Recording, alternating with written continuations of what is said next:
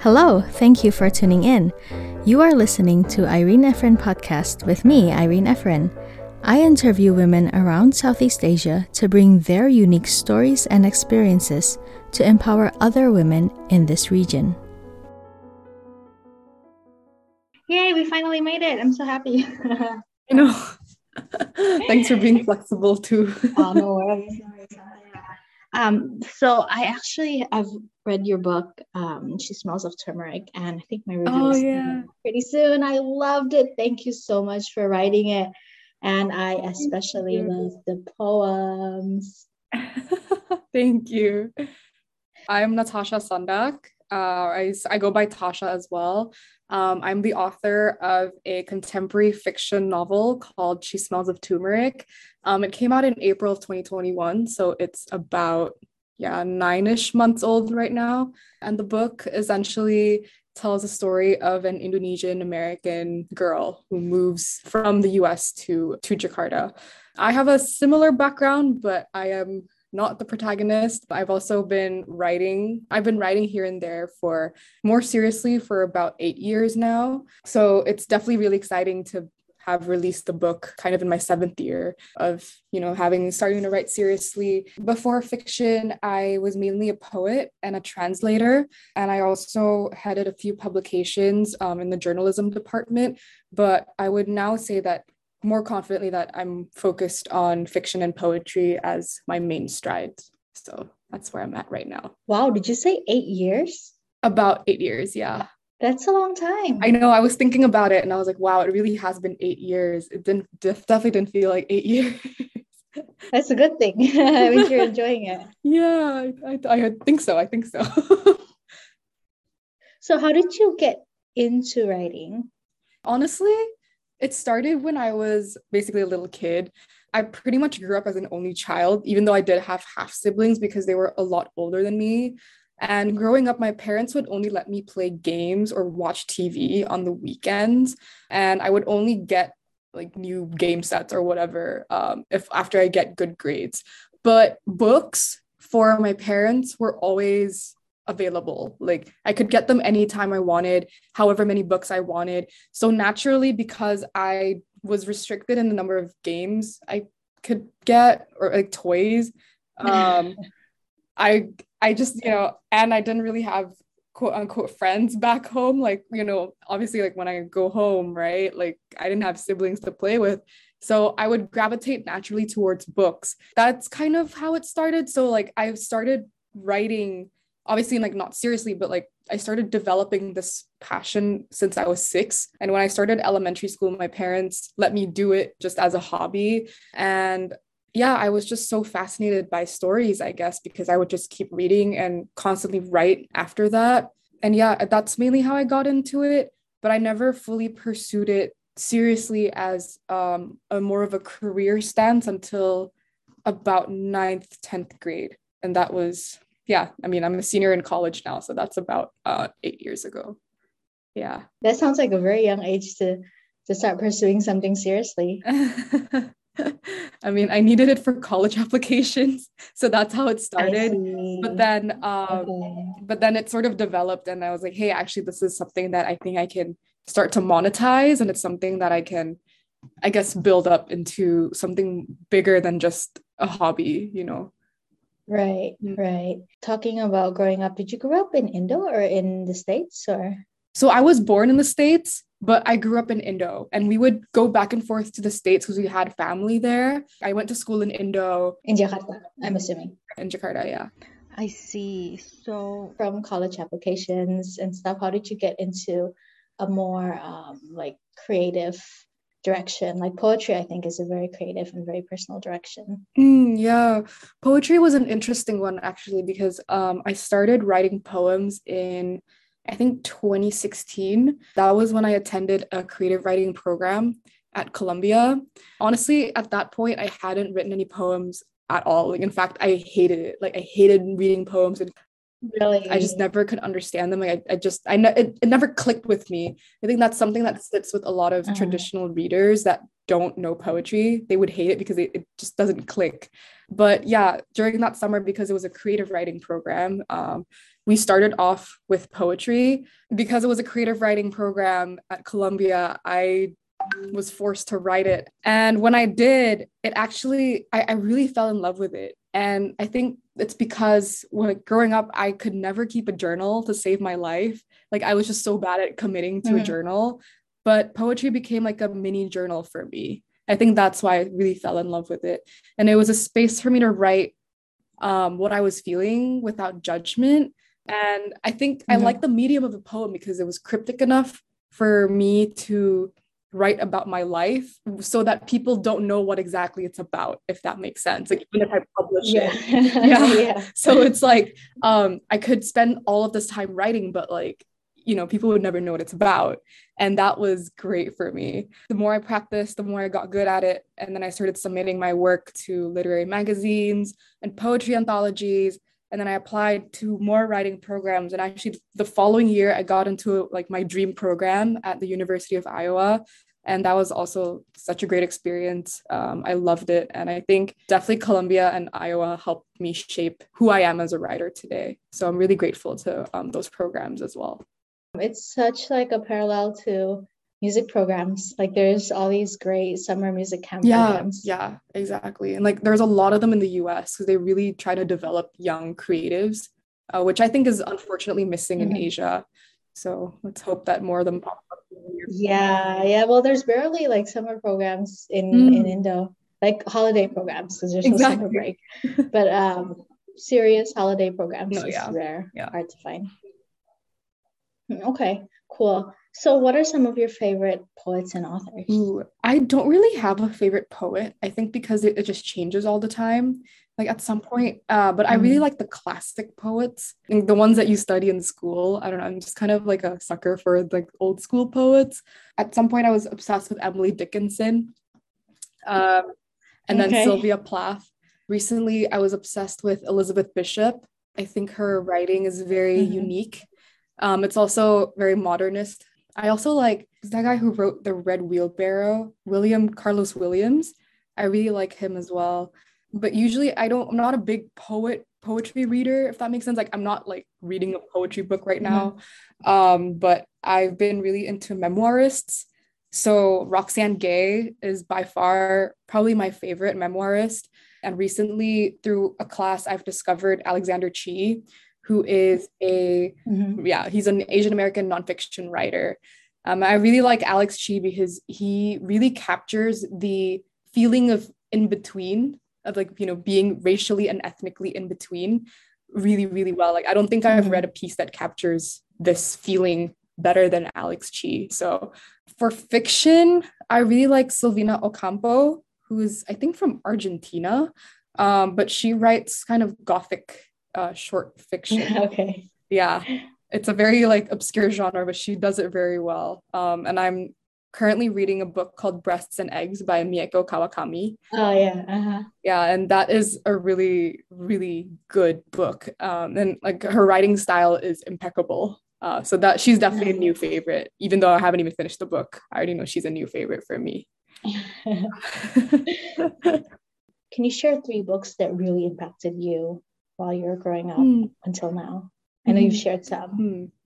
I think my first book, okay, I guess like not really my first book, but I would say in my childhood, I really liked the Geronimo Stilton series, which is, I think everyone read Geronimo Stilton because it was basically a picture book. And I read a lot of uh, Roald Dahl as a kid. I loved Roald Dahl. I read all of his books. Yes, yeah, he's amazing, like amazing writer. I think being exposed to a lot of these like generic Western books um, made me feel, which is sort of the crux of She Smells of Turmeric, right? And like why the book exists. But it did make me feel very inferior as an Indonesian and like a non-Western person, if that makes sense. Um, and growing up, I don't even mm-hmm. remember yeah. seeing any Asian books. Maybe because like people in my circle didn't read them, yeah. but like we had scholastic book fairs at, at my elementary and middle school, and we didn't have any Asian books. Like they were all just Western books. So I had my first taste of Asian literature, and I think this is the one that really impacted me. It's The White Tiger by Aravind Adiga. I think it's a movie now with Priyanka Chopra, mm-hmm. and it it's basically it's set in India, and it highlights a class struggle that, as an Indonesian, I was more familiar with.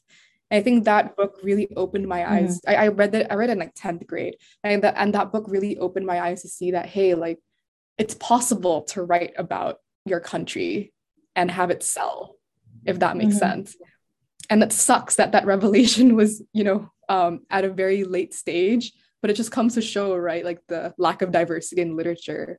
Um, I mean, thank- thankfully now it's like getting better, but um, the White Tiger definitely kind of opened my eyes in that way. And I guess the third book I would probably mention is something I read recently. It's called White Ivy by Susie Yang. I read it just a few months ago, and the book till today still really stuck stuck with me because it basically tells mm-hmm. a story of this Chinese American girl. Um, her family immigrated from from China, and she and like they they don't they don't come from a good family, and um, she's just trying to navigate how to how to grow up but she's brought up with these values that aren't exactly good because her family comes from like a lot of poverty so it shows it kind of mm-hmm. shows this kind of tension between like what is good what is bad and how how a young girl is corrupted but at the same time how the world is not fair so it's very it's a very interesting take and a lot of people say it's a really good tale of i guess like to empathize with immigrant families in america. Um, so that also really struck something in me. When i was like i think we're probably about 12ish a little bit more years apart. When i was growing up i also read a lot of uh, western books. And yes there's definitely a lack of diversity. Yeah. um, i gravitate more towards fantasy um, and you have even less of a diversity. I think it's all like Western fantasy books, um, right? In, fantasy genre. Mm-hmm. Um, and I think that when it was probably when I moved back to Indo that I started reading non-Western books, and that was comics. Ah, okay, okay. Yeah, manga, manga. Oh, manga. And so it was all like Japanese, right? Yeah. I said I didn't read in Japanese, but it's all Japanese culture. Yeah. Um, and I wonder when. Oh, okay. And then it was it was Dewi D Lestari. Mm-hmm. Yeah. Yeah. And then she started uh, to become a hit, and then I think that was when like uh, when I started to get more into reading Indonesian books. Mm, I see. I see. Okay, so there was yeah. like a catalyst moment in that sense, yeah. Yeah, but I'm I'm seeing a lot more, um, especially like growing up, coming of age literature that's diverse. Yeah. Um, now, so yeah, it's very good now. yeah, including in your book. she's also turmeric. so one thing I found fascinating about She Smells of Turmeric was the structure and you had um, a bit of poetry inserted like in the beginning of every single section of the books. How did that come about? I very rarely see this in a contemporary yeah fiction. i started writing poetry first before fiction. So i developed my craft very much um, in poetry. She smells of turmeric is my first completed fiction piece. So it was a very much like a big outside of my comfort zone thing. Uh, because i started with poetry I wanted the final piece to reflect a part of myself at a time when I was reflecting on a lot of these issues. So a lot of the poems pre mm-hmm. were existed even before the book existed, or even before I got the book deal. Like it, it, it was just, it's been marinating for years. So I just thought it was fitting given the topic and given, I guess, like my own personal growth as well, that each part start with a poem. I think most of the poems, with the exception of Ottoman, which is the first one, most of them were written like years before She Smells of Turmeric. I think Ottoman is the most recent one, and even that was like late 2019. But most of them, but all the poems are like they predate the book. And I guess I was inspired also by epigraphs that open books because I've always been fascinated by epigraphs. They really set the tone for the book. Mm-hmm. Yeah, yeah, so I just thought like might as well use these poems as epigraphs as well and they they are mine. So uh, I know pure well like very well how they would fit into the narrative if that makes sense. Yeah, well that's one thing that I wanted to ask you also. At first glance it seems that it uh-huh. doesn't uh-huh. it's not really connected um, but then it sets the mood yeah. like the mood fits you know so how did you choose which poems to attach to which sections of the narrative oh that's a good question i think i i really worked with my editor on this this was something that i struggled with as well and i just remember at least for ottoman and the women um, at the ice cream parlor which are the first two poems um, for mm-hmm. ottoman mm. I was so frustrated by colonialism at that time. I was just like I don't know, I was just really thinking about colonialism and how screwed up it is. Um, and so that's how the mm-hmm. poem came about. And I decided to open the book with that poem because I figured, you know, in a sense, this book exists because of colonialism, of colonialism. because of how yeah. whitewashed the you know media and literature is. So yeah, which is why I was like, it's so fitting to just start this book with like Ottoman. And the woman at the ice cream parlor I chose that to open the to open like the book like the first part of the book um just because I wrote it as a portrait of a friend of mine um who's like a very mysterious person um and I wrote it mm-hmm. as like a kind of like a an, an, homage to her if that makes sense um as this person who's mm-hmm. very I guess like aloof, very mysterious, don't really know what's going on with her. And I kind of wanted to enter that sense of mystery, I guess, into um, mm-hmm. into the book going in because technically the book is a portrait of Cecilia's life, right? So um, mm-hmm. I wanted to reflect that as well um, in the yeah in the in the opening poem. The rest just kind of fell in naturally. Um, in fact, the way I did it was I didn't know which poems I wanted to throw into like the book, but I just looked at my mm-hmm. index of poems that I've already written and just picked and chose chose a few that vibe wise fit, mood wise fit, and mm-hmm. like I guess message wise fit. So the last second to last poem, which is Sunset, is very much like a hopeful look right towards like the future, which mm-hmm. is kind of how the book mm-hmm. ends as well. That's not really a spoiler, right? It's yeah. like the book kind of ends in a more hopeful note. So no, I don't think it's a spoiler. yeah, I was like, wait, I don't know if I spoiled the book. um, yeah. So yeah, yeah, it was more, it was just kind of all these factors and like how they fit in, and somehow the poems just kind of landed themselves naturally um, throughout mm-hmm. the narrative. Yeah. One thing that that you share with your protagonist and then and also me and i'm still thinking about this is this whole in between kind of state or feel eastern and western but we're so like you said whitewashed. How do you navigate that? That is a very tough question. It's definitely different for everyone right? Um, uh-huh. i think for me growing up i was always really stuck because i would be here um, like in the us and uh-huh. feel that I'm not American enough because people would point uh-huh. it out because you know uh, Americans are very are a lot more forward than Indonesians are, right? Yeah. So they would point it out. They'd be like, "Oh, where are you from? Like your skin is white, but you don't you, you don't look white. You don't sound white." But then I go back home and then I speak English, and everyone's like, mm-hmm. "Oh, you're white." So it, it's yeah, but it's like no, I'm not, and it's I think for me, it's a little bit more complicated because I also don't look purely Asian because I do have um, Dutch heritage. So mm. I can pass as either, you know, like either race, I guess. So it's kind of this weird mind game of like, which character do I play and at what point? And once I officially moved to the US for college, that's when things sort of started to um, I don't want to say get worse, but I guess when my identity crisis started to accelerate a little bit, because I really mm. felt the othering from both sides um, a lot more. Because I obviously mm-hmm. I, I identify as Indonesian.